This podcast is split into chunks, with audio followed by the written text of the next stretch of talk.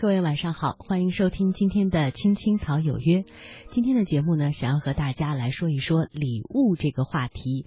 那天呢，在微博上看到了一句很有意思的话，说如果你不能成为别人生命当中的礼物，就不要出现在别人的生命当中。话虽然非常的短，细细想想还真有道理。我们每个人都希望收到别人为我们精心准备的礼物，我们也希望我们精心准备的礼物送出去的时候，能够换得我们在乎的人，他们发自内心的笑。礼物实在是一个太美好的词。但是，礼物真的随时都是以礼物的面貌出现的吗？在前两天呢，我看了一个专访，专访的主人公呢是一位畅销书身心灵的作家。之前呢，他在一家企业把自己的事业经营的风生水起，但是有一天他突然就辞职了。他觉得自己那个时候的状态不是特别好，身心疲惫，嗯、呃，生活有一些麻木了。于是他给了自己一段时间，静静地梳理自己的人生。就是在这段时间当中，他看了大量的书，接触了很多的人，也前所未有的能有那么长的一段时间静下来梳理自己的人生。他得出了这样的一个结论。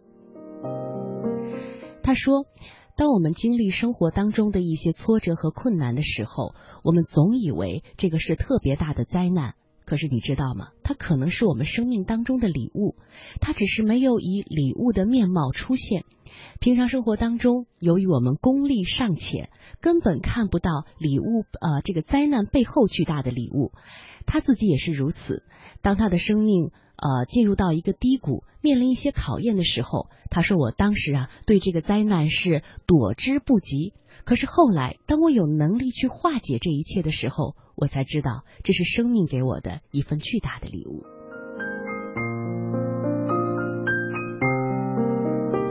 今天要和大家分享的第一个故事呢，就是和生命的礼物有关。我们所说的这个礼物，它是失恋。你认为失恋是礼物吧？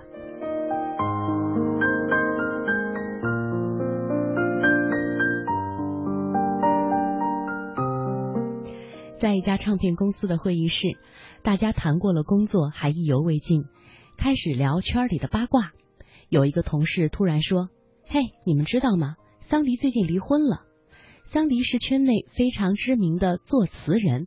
一说到这件事，大家都觉得非常的惊讶。还没等发表看法呢，老板马上开口了，哎，那好呀，你们赶紧去约他的歌词。为什么呀？大家非常不理解，桑迪刚离婚，哪有心情写歌词呀？我们大家都是这种看法。老板一脸神秘的笑道说，当然有了，失恋是创作的最佳时段，他的感受，他的悲伤全部写出来才是最好的发泄。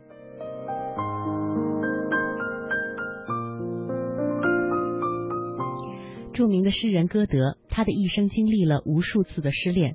他最为著名的一次失恋，是在得知自己挚爱的女人结婚的消息之后，陷入了深深的痛苦当中。正是因为他清醒的痛苦，才创作了举世闻名的著作《少年维特之烦恼》。还有那位英国的女作家J K罗琳，她和丈夫离婚之后，带着孩子投奔乡下的亲戚。当时呢，他是靠政府的救济金度日，非常的贫困，都到了贫困潦倒的地步。但是就在这样的生命境地下，他在咖啡馆当中写出了《哈利波特》，在不到五年的时间，成为了人类历史上第一位靠写作跻身亿万富豪的作家。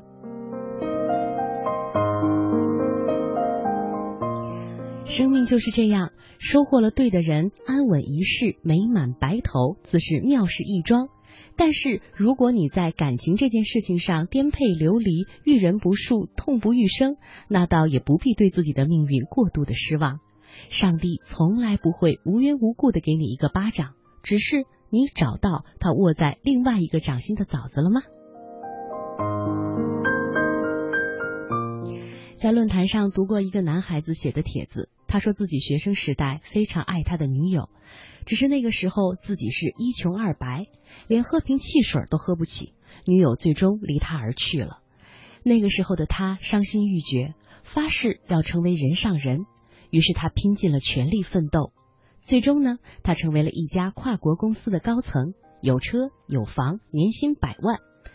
在帖子的最后，他几乎是带着扬眉吐气的激情，铿锵有力地写下了这样一段话：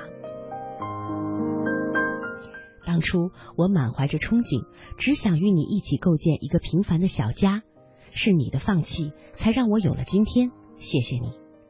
尽管这言语之间豪情万丈，但是我们每个人都能读得出来，他对这段往事依旧是耿耿于怀。我很想对他说，大可不必，无论那个女孩子身在何方，后悔与否，他都无法否认，正是这个女孩子的离去成就了他新的开始。一切都不是这个女孩的本意，但是这个女孩确实是用了最决绝的方式让她快速的成长。就像古时最好的刽子手，一刀见血，人头落地，毫不迟疑，直中命脉，轮回到五百年后又是一条好汉，不必这一世在南墙上撞得头破血流。这不比任何心灵鸡汤和事业导师都有效而直接吗？听上去很残酷，但是如果不残酷，你哪里会明白自己该走的道路？你应该对他释怀，并且感恩呀。爱是最狠的缪斯，每一次失去都是命运用最残忍的方式赋予的最好的机遇。你大可在爱情焚尽的灰烬当中等待涅槃，但是如果不怕灼烧之痛，将灰烬当中的星星点点踏而取之，它便是再燃起另一场生命的希望火种。最后的最后，即便没有因此收获一篇精彩的作品，一份全新的工作，甚至是一丝一毫的灵感，也没有关系啊，至少你会收获下一个更好的人。谁说他不会是你真正的缪斯呢？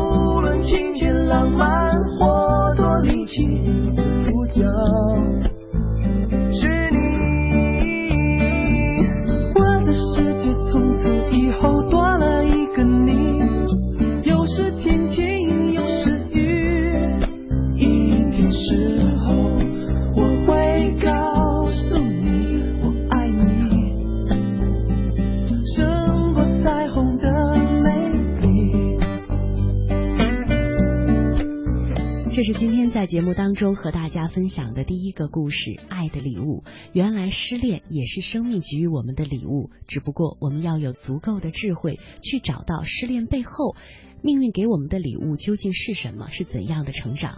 当然这份礼物可以替换成其他的东西，比如说是事业上的一次失败，比如说可能是朋友的一次背叛。当生命遭遇这些痛楚的时候，我们需要有足够的智慧看到这些痛楚背后的礼物，这些礼物让我们成长，让我们收获。爱了就别伪装，迷失了也别跑，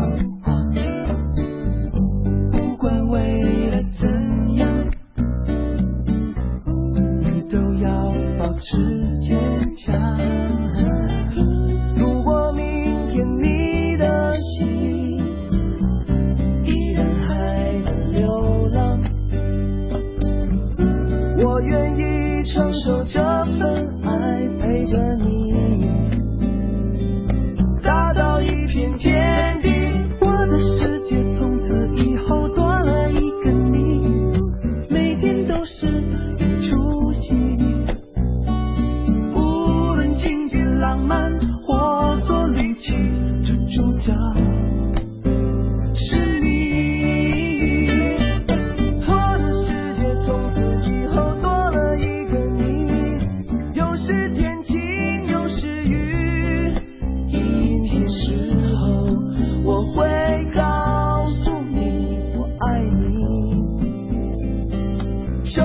彩虹的美丽，我的世界从此以后多了一个你，每天都是一出戏，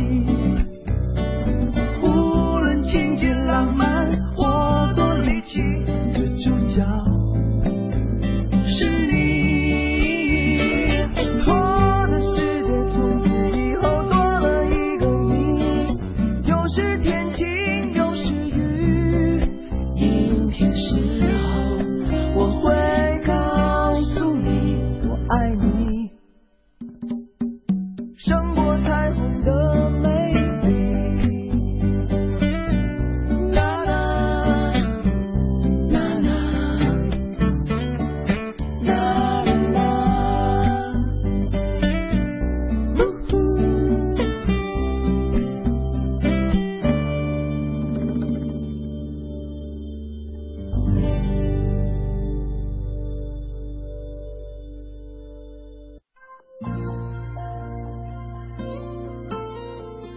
许多年以来，都是这样一个人默默地走，不知起点，不问终点，没有可以停留的驿站。密密麻麻的高楼大厦，找不到我的家，在人来人往的拥挤街道，浪迹天涯。任淡淡的风穿过单薄的身体，岁月与年华都从脚下走过，只有身边扬起的尘土，为历尽的艰辛做最忠实的记录。给我一个小小的家，蜗牛的家，挡风遮雨的地方，不必太大。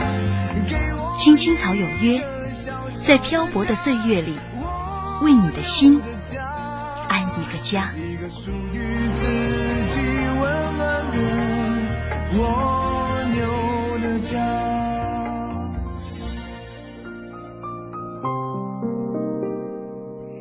这个世界上有很多的东西没有办法用钱来衡量它的价值，礼物就应该是其中的一种。我们实在没有办法用钱来衡量送礼物的人的心意究竟有多重，有多少回因为我们的粗心，因为我们的麻木，因为我们的不在意而过轻地估量了送礼人的心意啊！最痛的往往不是不爱，而是不晓。出国多年的儿子要回国了，单亲的母亲为儿子准备了接风宴，他去超市选购，一贯节俭的他连价都不讲，这种我要，这种最贵的牛里脊，哎，澳洲进口的吗？称两斤。哎，蓝莓是不是最新鲜的？不是最新鲜的不要。凤梨是今天的新货啊，行，来一只。回到家里就更加紧张了，他一再叮嘱帮手的阿姨，哎，菜要洗干净呀，起码要洗三遍。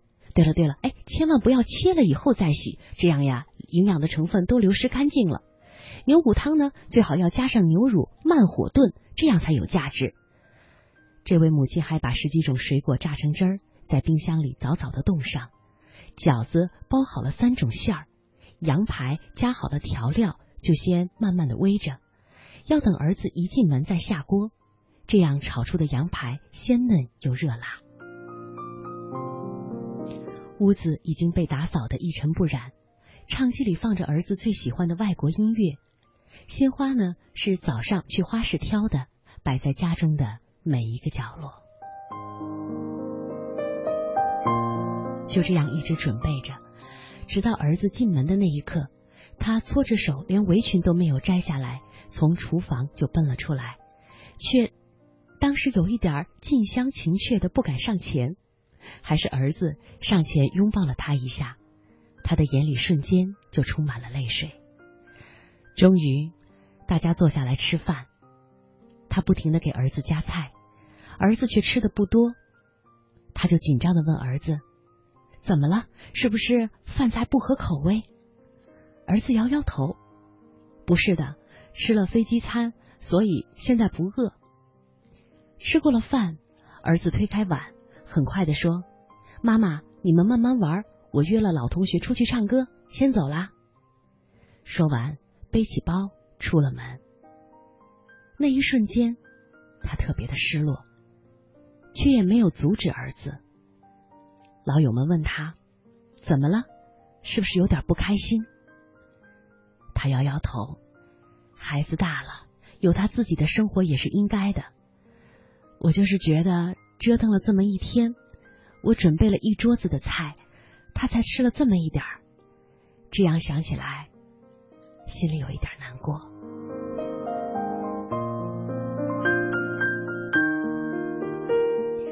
有一个粉丝准备去看一场话剧，那场话剧是他喜欢多年的一个偶像主演的。为了这一场盛宴，他去花店选送给偶像的鲜花。花店的老板问他，你要什么花呀？他左看右看拿不定主意。玫瑰够娇艳，但是比较俗气。百合够高贵，但是使用的频率太高了。向日葵挺阳光的，但是太硬朗。跳舞兰挺特别，但是太稀少。怎么办呢？对了，他眼前一亮，对老板说，能不能每种花给我拿一支？老板有点吃惊，他闻所未闻这样的要求，但是又不好拒绝顾客，说如果你坚持的话就自己去选吧。他就这样兴致勃勃地在花海里徜徉了一上午，居然真的按他自己的设想，以偶像六月二日的生日为数字，选择了六十二支不同的鲜花。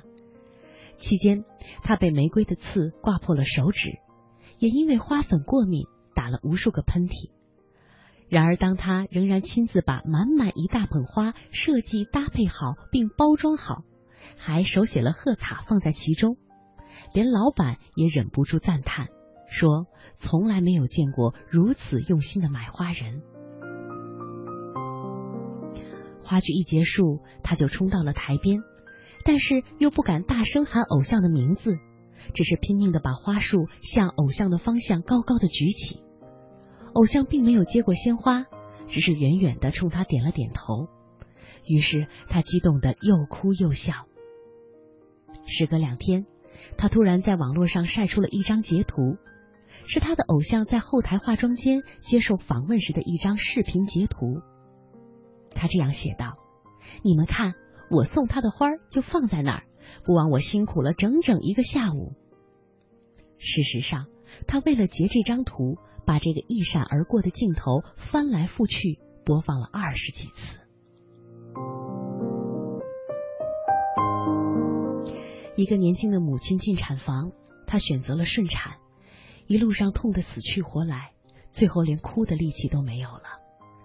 等到孩子生下来，丈夫问她，想过会这么痛吗？她虚弱地躺在病床上，没有，当时我还问过我妈，生我是痛吗？她说挺痛的，给我描绘了一下具体的场景。可是我真没想到居然会这么痛，比他形容的足足痛了十倍还不止。他伸过手抱起自己的宝宝，轻轻摇晃，满眼慈爱。所以现在我理解我妈了，她为我付出的爱远远不止我看到的那么简单。痛和爱一样，也是要乘以十倍的。童话中的小美人鱼为了与王子相见，失去了最美的声音，忍着步步的剧痛，将鱼尾换成了人腿，来到了他的世界，最后依然无法说出爱这个字，眼睁睁地看着王子和公主结为连理，却也不忍心伤害爱人，纵身一跃，在海洋中化为了泡沫。安徒生多么的残忍，自始至终王子都不知道小美人鱼内心的真实感情。这么沉重的爱，让一个女孩子倾尽所有，相扶今生，往往最痛的不是不爱，而是不晓。我们收到一份爱，再回忆一份辜负，以为两不相欠，不过如此，却不知爱之深不可测，无人知晓背后的故事，才用最简单的推搪和敷衍草草了去了这份心意。一封信，也许是改了又改，字斟句酌，写到潸然泪下；一句话，也许是思前想后，战战兢兢，鼓足勇气才敢开口；一个拥抱，也许包含了太多太多的感情，无法用言语倾诉，只好使用最简单的肢体语言，只盼对方可以了解，可以感受。把爱捧到我们面前的那个人，也许并不止于表象的一切，他花费了十倍的时间和心思，只为博你一笑。哪怕这份爱非你所愿，也请欣然笑纳，亦当为这份爱敞开十倍的心怀来包容，才不至于狠狠辜负那份你永远不知道的付出。收到爱的时候，把爱乘以十，你会更加懂得将心比心；付出爱的时候，把爱除以十，你不会太伤感和失落。情之一事，无法以数目来精确的计算，但是却能够感悟。不要做茫然不晓所获的感情白痴，徒伤人心而不自知。爱可以不回报，但是不可不知道。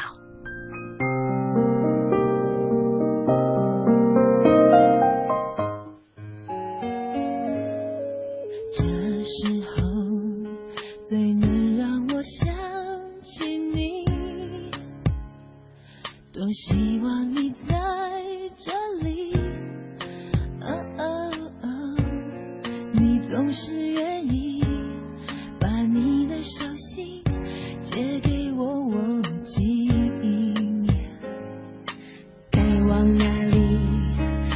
总是依赖着你，你是我的方向感、哦、我可以确定你会带着我朝对的方向前进。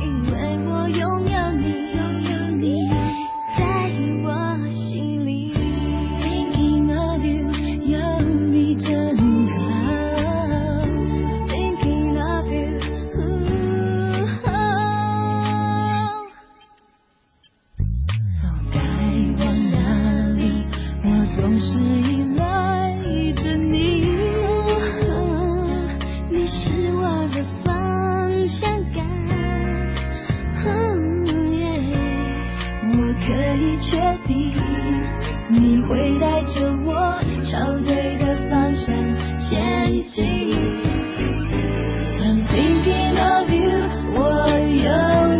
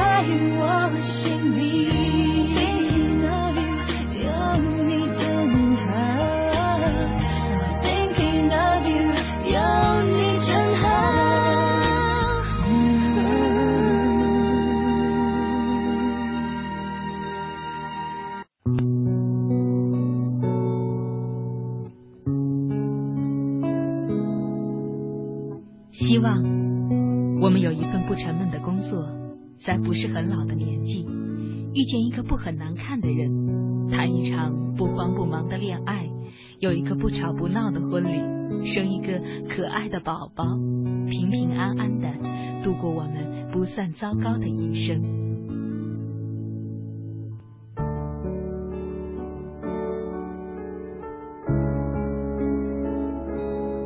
青青草有约，陪伴你度过即使是平凡但却不平淡的一生。 Oh my love, for the first time in my life. 我的妈妈工作很忙，朋友很多，回家很晚。妈妈，今天孙老师把宋晶晶批评了。嗯，好，赶紧睡吧啊！妈妈明天早上还上班，你还上学呢，好吗？我爱妈妈，妈妈也爱我，可是她不知道我想什么，我也不知道她想什么。啊，我现在正在看你的这个计划。我的爸爸总是在讲电话，他的每一通电话好像都很重要，反正我也没什么话想对他讲，他大概也不晓得要对我说些什么。你有工作，我也有工作，你有应酬，我也有应酬。有时候他们还好，有时候吵得很凶，有时候都不说话。孤单的时候，我会抬头望望星空，不知道有没有一颗星星是我。我真想告诉爸爸妈妈，我还是个需要陪伴的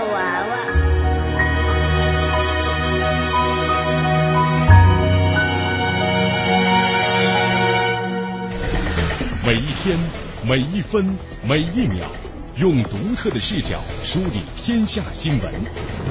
用质朴的语言品味文化岭南，用动听的音符奏响华美乐章。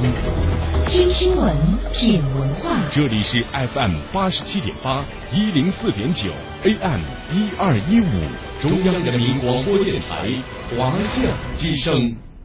权威迅捷的新闻资讯，评说新闻中的道理，丰富实用的生活信息，与您同行。悦耳动听的美妙音乐，给你好听。欢迎登录各大手机软件应用商店，搜索华夏之声或香港之声，您就可以下载到软件，实时收听，随时点播华夏之声、香港之声节目。华夏之声、香港之声手机 app 为您提供高质量的听觉享受，打造收听广播的完美体验。大家好，我是冯远征。快过年了，大家都急着回家团圆。这几年每到临近春节，在南方就会出现一支摩托车返乡的铁骑大军，浩浩荡荡，甚是壮观。在这儿我给大家提个醒，摩托车安全系数低，可得多加小心。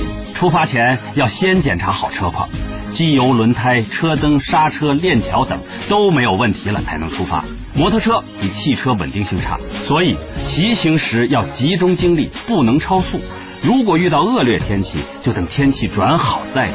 还有，过年回家免不了要给家人捎带一些礼物，但骑摩托车就别带太多了，尤其是超高超宽的东西。其实父母最大的心愿就是家人团圆，咱们平安回家就是给父母最大的礼物。我是冯远征，我在国家应急广播提醒您，摩托返乡要安全，谨慎驾驶，保平安。中央人民广播电台联合香港青年交流促进联会，精彩呈现梦想舞台二零一六，为你的梦想加油助力。即日起至四月十七日，分享你的梦想故事，角逐共十四万港币的圆梦启动金。让我们为你的梦想筑起平台，为你找到逐梦的同行者，为我们的梦想注入生命力。详情请登录央广网 三 w 点 c n r 点 c n。有一个孩子独自在外打拼。有成功的喜悦，也有更多奋斗的艰辛。可是一直以来，在前进的道路中，面对困难，他始终选择微笑去坚强面对。因为在他的背后有一个温暖的家。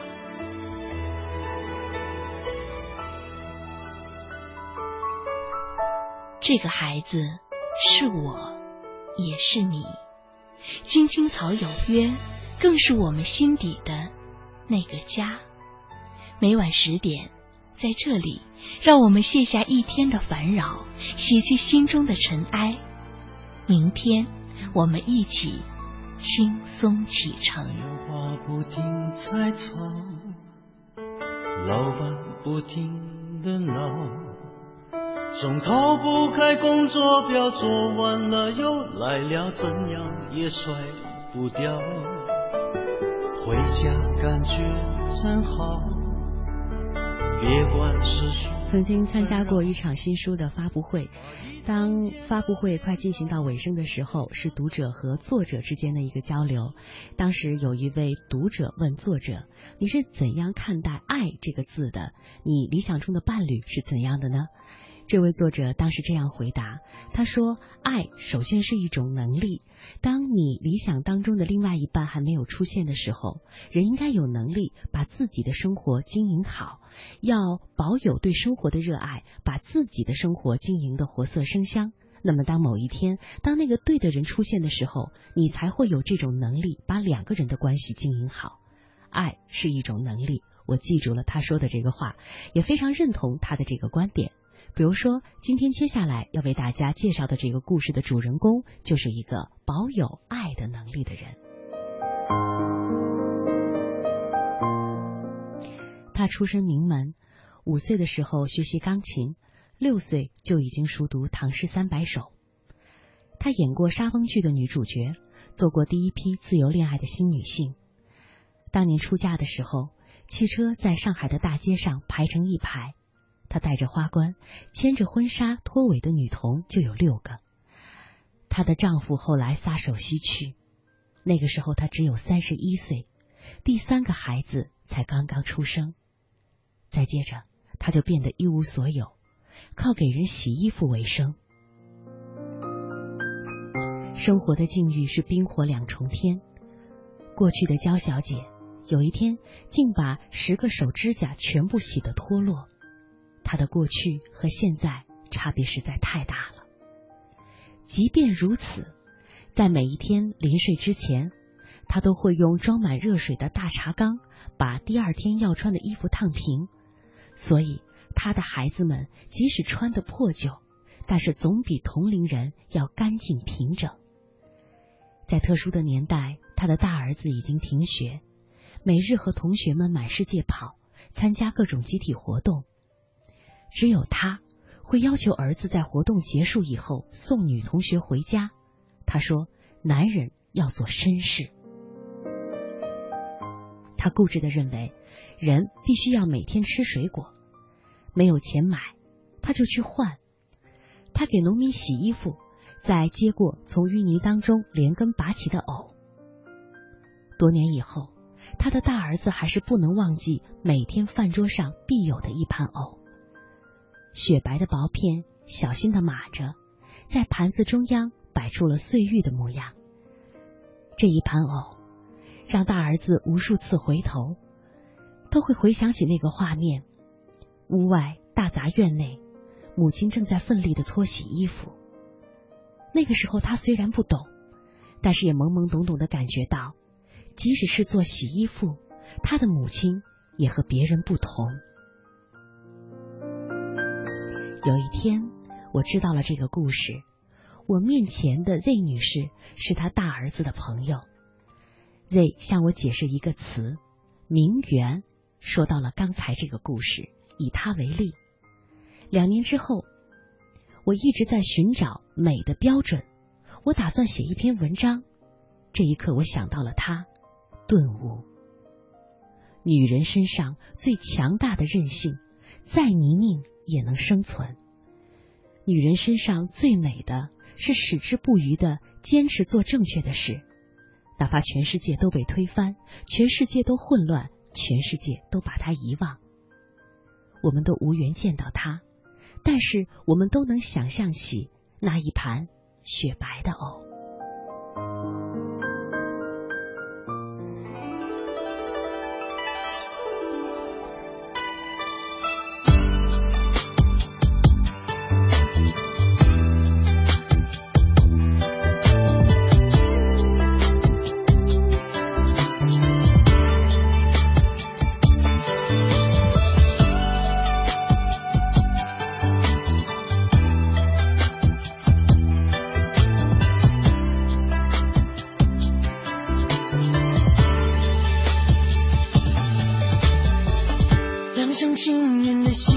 有什么错误，蛮不讲理的各族比绑架还要残酷，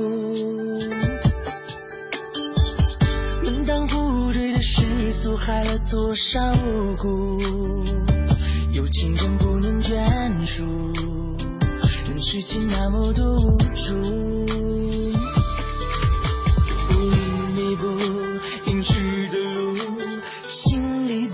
想好了归宿，为爱付出，他的生命已经结束，化作蝴蝶飞舞，天空杂乱共舞，是生命绚丽的蓝图，迎着晨露去无数，到一个自由的国度，哪怕仅仅是一棵树，人间可不留恋何苦，还不如与蜘蛛为伍。舞一曲流转千古，是你如泣如诉的苦。两厢情愿的幸福有什么错误？现在大家所听到的这首歌是来自于胡彦斌的《蝴蝶》。我总觉得在故事当中，这样用心生活、爱生活的主人公，他们的身影就像是蝴蝶翩跹起舞。多少苦，有情人不能眷属，人世间那么多无助，不弥补隐去的路，心里早已想好了归宿，为爱付出，他的生命已经结束。在生活当中翩然起舞的还有很多的普通人，就像接下来我们要和您走进的这个故事当中的主人公，就是这样一个在生活当中翩跹起舞的人。他在超市的门口卖糖炒栗子，好几次我经过他，他都站在摊位里忙碌地招呼顾客。有一回我去买他的栗子，无意当中看见了他靠在一旁的拐杖，我再看一看他的腿，这才发现他是有一些残疾的。他的拐杖靠着墙，拐杖头是皮革制的，里面鼓鼓囊囊塞满了海绵。我见过许多类似的拐杖，只不过他的不同，他的拐杖头上套着一个布套。他这样解释，夏天的时候汗多，包着布，这样会好很多。他殷勤地为我装栗子，而我就在琢磨着他的拐杖。几天以后，我在公交车站碰见了他，他撑着拐杖。那一天，他穿了一件水红色的衬衫，领子处垂下两根飘带，在胸前打成了一个蝴蝶结。我看着他，总觉得他哪里是有一些特别的。我再仔细地打量他，这才发现他的拐杖头的布套也是水红色的。今天我去超市，特别经过他的摊位，他的拐杖仍靠在一旁。今天他穿了一件豆沙色的上衣，而今天他的拐杖上的布头也是这个颜色的。那一天，他正在给一个顾客称斤两，脸冲着我微笑。有人对他说：“大姐，给我半斤糖炒栗子。”他哎了一声，嘴上答应着，手也没有停，从电子秤上拿下装满栗子的纸袋，递给了前面的一个顾客，收钱、找钱，动作非常的流畅。我说：“我也来半斤吧。”今夜我在灯下拿起了一颗冷却的栗子，我又想起了他的拐杖。现在的这个时间，他可能已经快睡了吧？睡觉前，也许他会做个面膜，也许只是拿吃剩的黄瓜擦擦脸。他会准备好明天摆摊要带的东西，明天要穿的衣服，相同颜色的布套，明早起来要给拐杖套上。当他躺下来安心入睡，他精心导演并亲自出演的一天已经落下帷幕，而明天他还会一丝不苟于每个细节，用他认为美的方式。他有好多美的秘密，那拐杖不过是其中之一。就因为这些秘密让他雀跃，因为这些秘密，明天一定是值得期待的一天。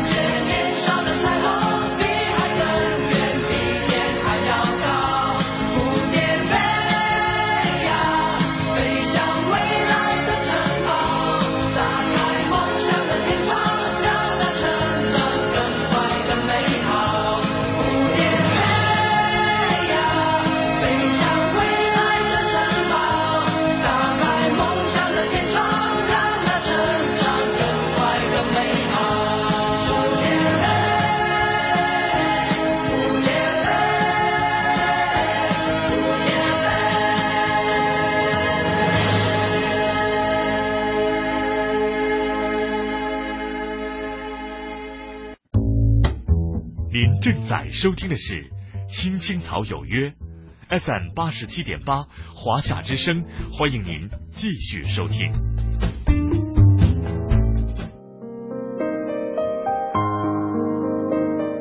今天的节目和大家分享的主题是爱的礼物。接下来和大家走进的这个故事非常的短，更确切的说，它就像是一个生活的片段，但是一个短小的生活片段所传递出来对爱的珍惜，对爱的感悟，依旧让我们动容。朋友小敏有先天性的心脏病，不能怀孕，生命也随时可能会终结。当初当我们得知这个消息的时候，都感到非常的难过。那么温柔可爱的一个人，可能因此要失去美好的姻缘，甚至朝不保夕，这实在是令人惋惜。谁知就是在今年，我收到了他的结婚请柬，请柬上是两个人的合影。他的爱人据说是做小生意的，相貌平平，看着他的目光里却充满了温柔。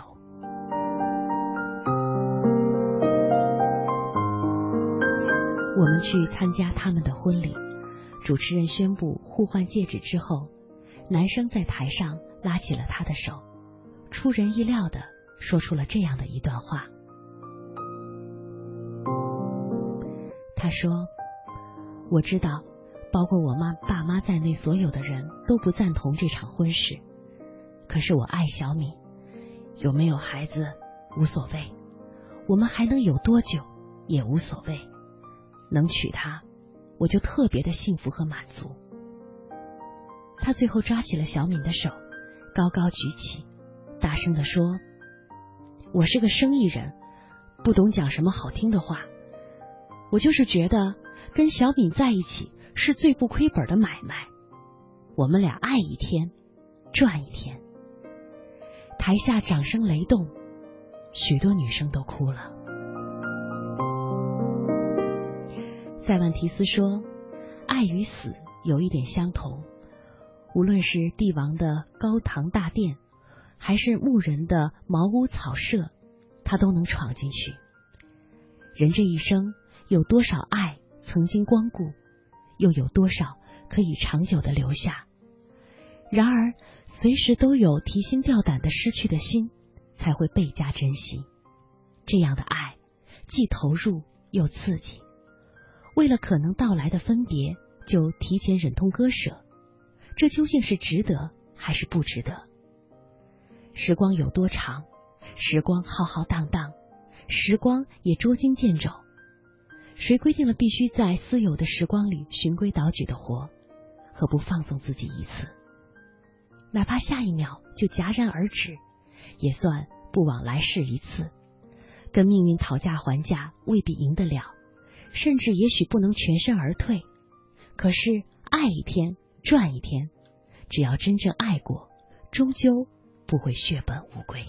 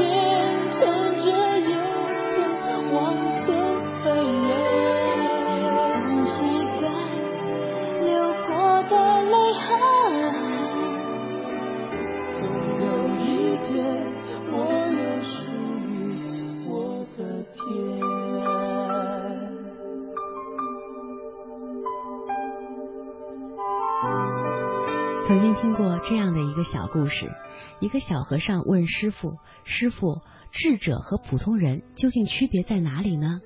师父说，智者知道我们只有一生。小和尚好奇地问，那普通的人难道不知道吗？师父回答，知道，只是活着活着就活得忘记了。这是今天节目最后和大家分享的一个故事，爱一天赚一天，活一天爱一天，爱一天赚一天，希望你我共勉。这是今天节目的全部内容，感谢各位的收听，我们下期节目再会。他的泪，小小的天，有大大的梦想，重重的人，我却轻轻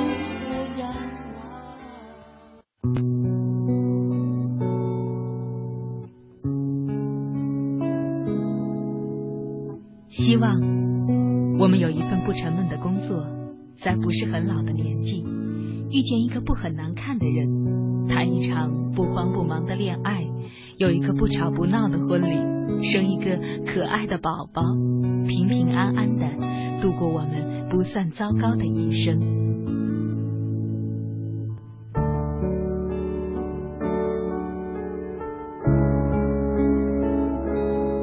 青青草有约，陪伴你度过即使是平凡但却不平淡的一生。